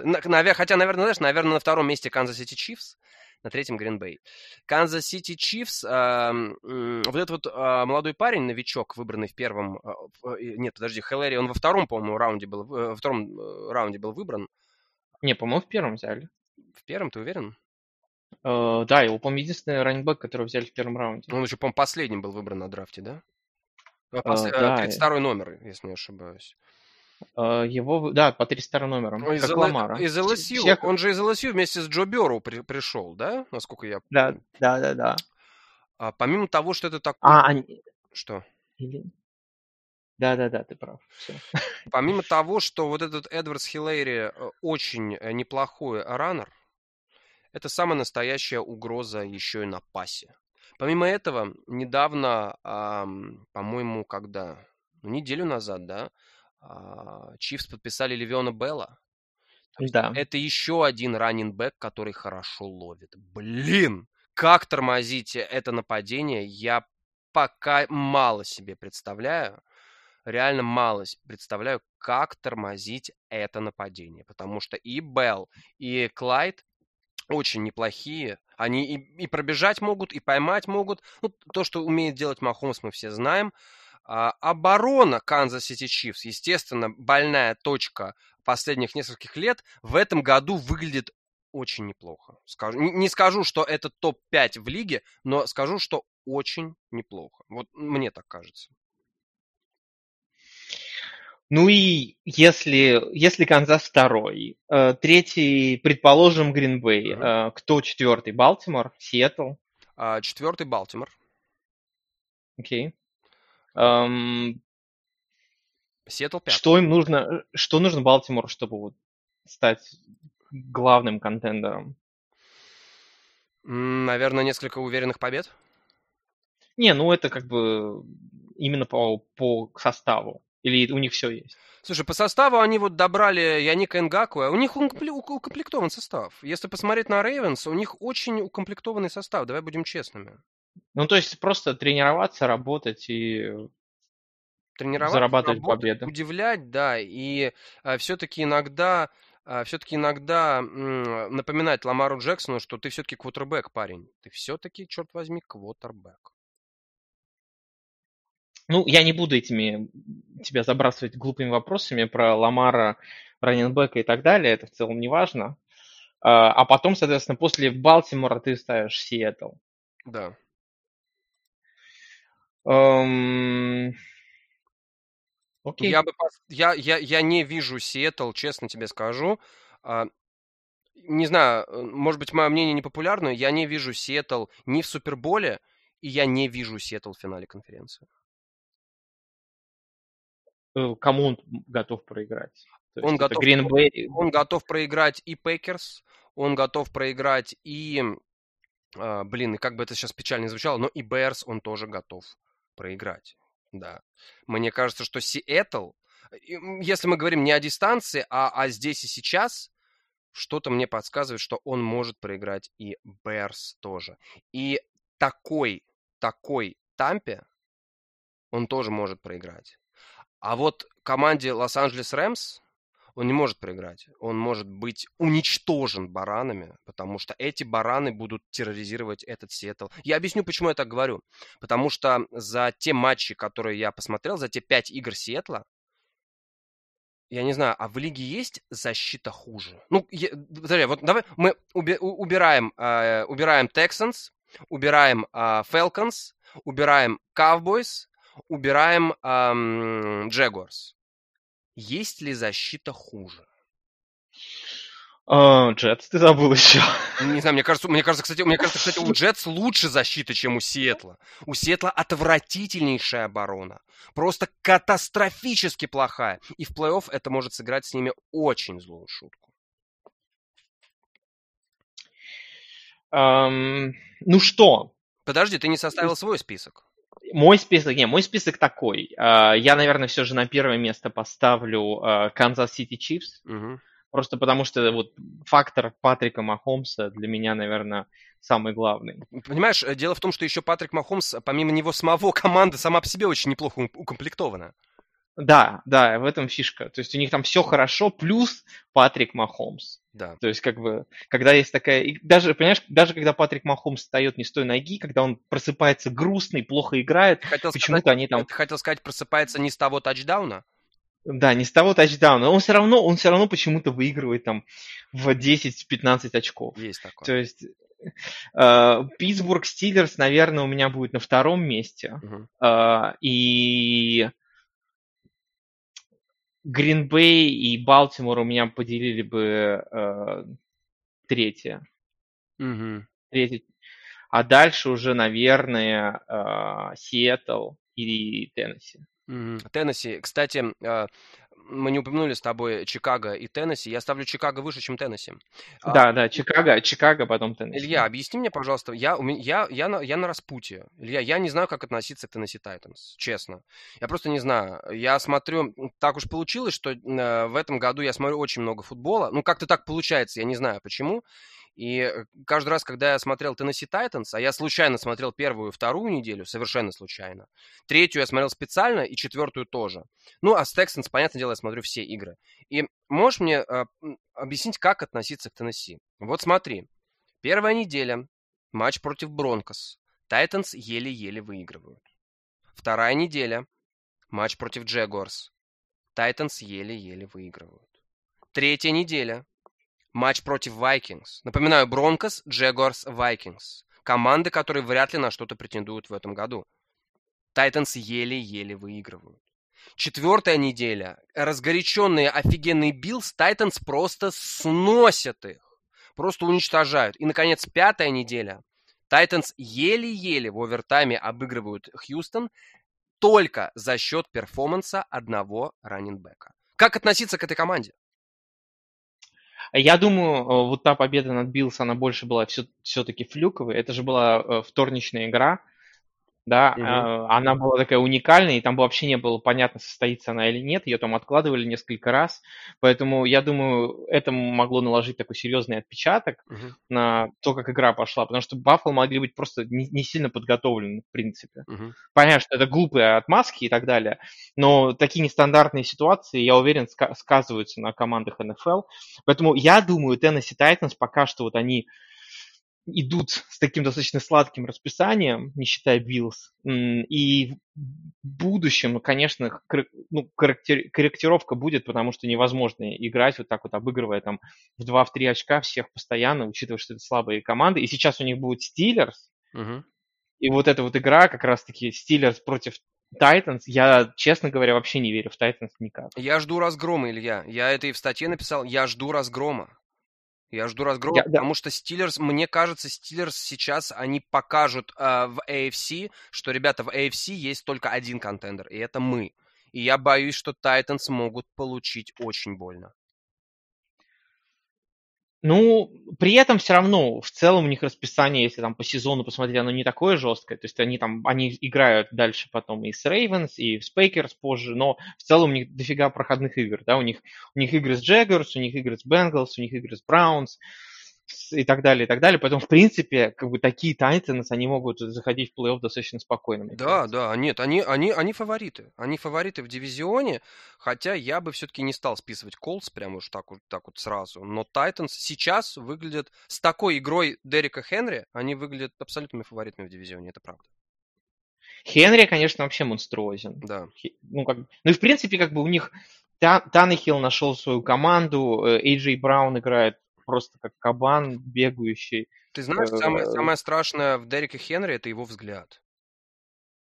А еще вот эта вот его колбаса, которая вылезает Вот у него понимаешь, из вот, вот- вот головы. когда, вот когда показывают в замедленном действии, вот когда Хенри бежит с мячом в руках, вот этот вот взгляд, вот у меня такое ощущение, что он смотрит на человека, который готовится его теклить, он на него смотрит, и у него в глазах читается «Э, «Этот экспресс едет в ад. Если я тебя сейчас не прошью, я заберу тебя с собой».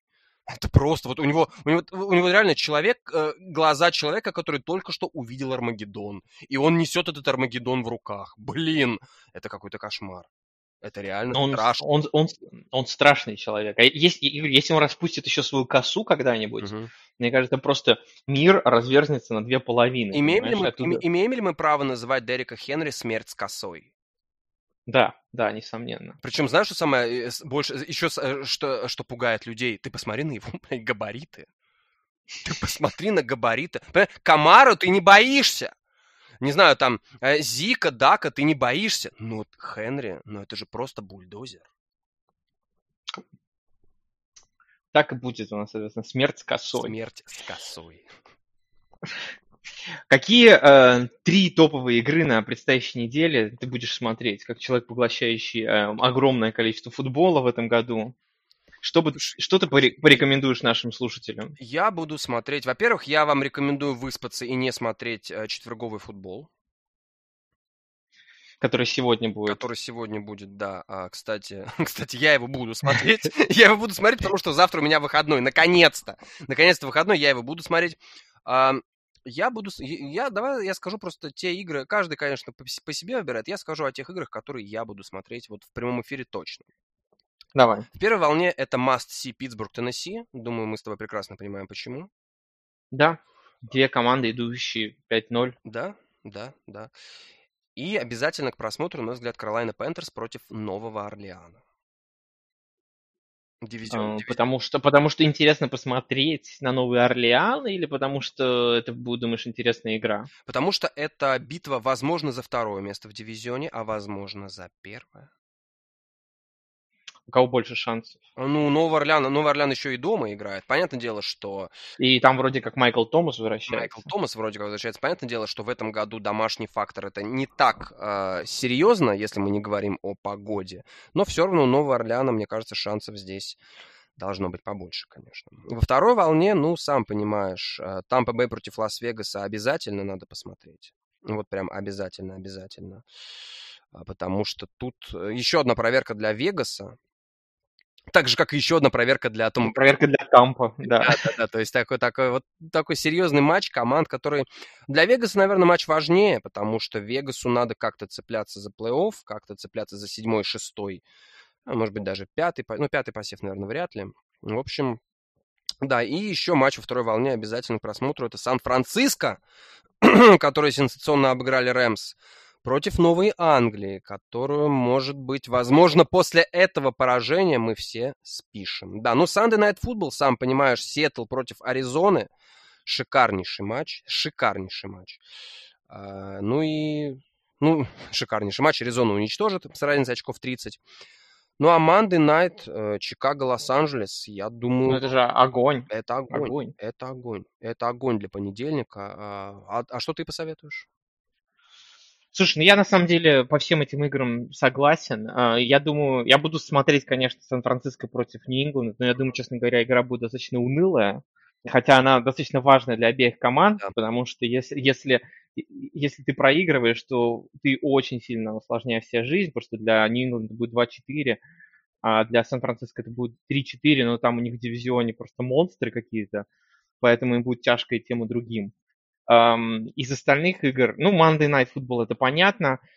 Воз- ну, Сиэтл, Аризона ты назвал, а все остальное какое-то такое уже как бы не очень понятное, а, потому что никто, ну, Баффало, Нью-Йорк это неинтересно. Я думаю еще посмотреть Кливленд, Цинциннати в первой волне, чисто потому что ам, две относительно молодые команды, которые ищут себя, да, Кливленд с Бейкером и э, Цинци с э, Джо Бурроу. Просто Я бы- посмотреть, как, Для как меня- они друг на друга Для меня эта игра была бы интересна только в том плане, что посмотреть, сделали Цинциннати какие-то выводы из первого поражения. Ну, и это, во-первых, это раз, а во-вторых, ну, это же э, дерби Агая. Да? Никому не нужное, но все-таки дерби, да, да. И, э, ребята, если, э, если у вас хорошее настроение, вы смотрите футбол с пивом и попкорном, включайте Детройт Атланту. Счет будет где-то 44-47. э, Чисто Проиграют обе команды. играют обе команды, да. Так что все нормально. Какая команда, о, какая игра, по твоему мнению, будет самое говнище, которую вообще, как только увидишь, надо переключать, заливать себе пиво, водку, чтобы не смотреть и засыпать? А говнище с точки зрения интриги, качества футбола или чего?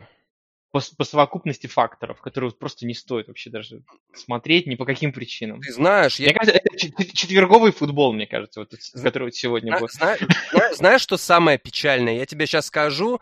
а, вот, вот сейчас уровень эпичности нашего подкаста. Мы с тобой застали тот самый момент, когда команды из дивизиона NFC East, все четыре, играют между собой. Даллас, Вашингтон, Нью-Йорк, Филадельфия. Понимаешь?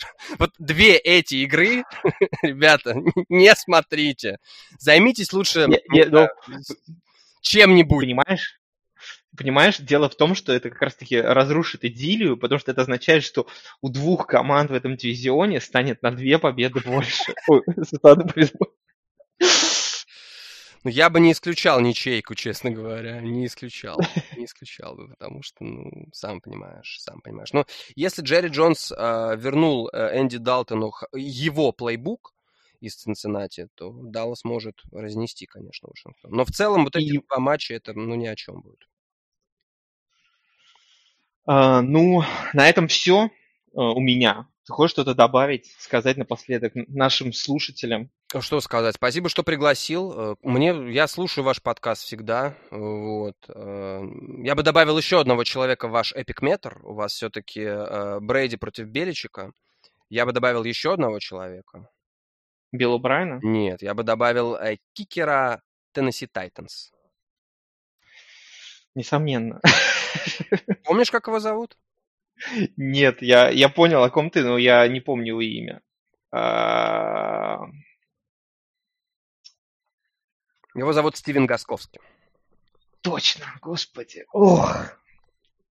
Но, понимаешь, Стивен, он очень много намазал в этом сезоне, поэтому там... Ну, слушай, и Беличик проиграл команде, которая не занесла тачдаун. Живи с этим, живи с этим.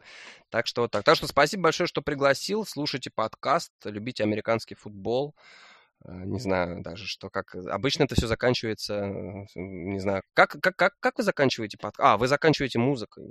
Музыкой, по- как- какую рэп-песню поставить на титр? Давай, давай поставим на титры а, песенку Сликрик. Даже не знаю. Cause it's wrong. Знаешь такую песню? Сликрик, Cause it's wrong. Да. Я тебе, если что, я тебе скину название. И вот такие вот дела. Спасибо, что пригласил. Приходи еще, мы будем тебя ждать. Да, Ну, я, и Нон... я и Ноник. Видишь, Ноник был очень рад тебя видеть. да, да. Саш, спасибо, что не перебивал все это. Вообще, на самом деле, очень забавно. Смотри, у нас полтора часа подкаста, но Ник так и не понял, как включать микрофон. Это странно, это странно. Ну, что поделать? Что поделать? Вполне возможно, Билл О'Брайен также надиктовывал комбинации своим игрокам, не включив микрофон, да. Также вел переговоры с другими командами. Это точно, это точно. Всем спасибо, всем до свидания и услышимся через неделю. Cause it's wrong, wrong. Cause it's wrong, wrong.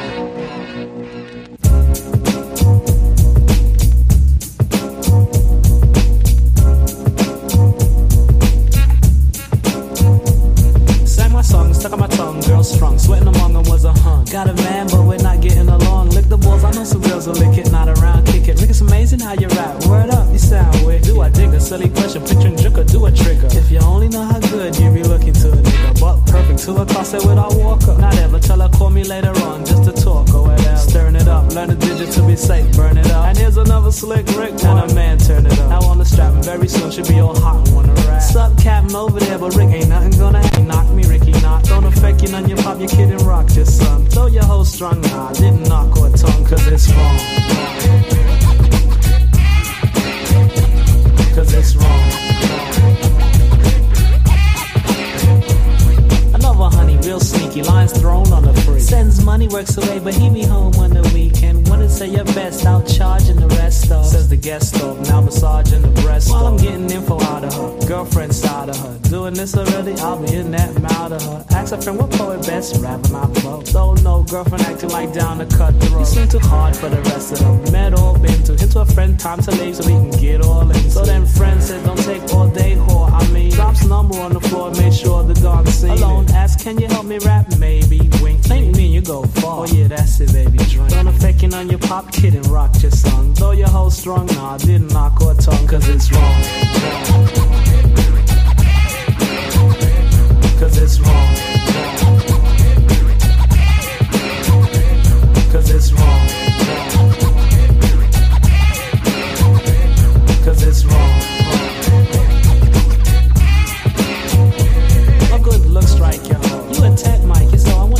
That really real? Which act like you know. Keep me in line for your joint, been to every store to find. Getting noisy, everyone leave, but you close the door behind. Left your man dressing room, you try to diss me cause you rule in school. I said words, so won't you kiss me, you fool? Shoulder shrug, she pop, why not? Another fan above on the law. Well, anyway, like an autograph and a hug. Made my move to triple excitement. Stop, Rick, he'll flip. As I grind against a pussy and I gently lick a nipple. Less than a minute more progressing. Look at her hide in her dressing. Lights off, pull panties to the side and caressing. Mask roll up, playing her life. Wonder keeper last go. Bolter now she's saying more deeper in my eyes. Don't affect you on your pop, kidding, rock your song. Go strong. No, I didn't knock or tongue.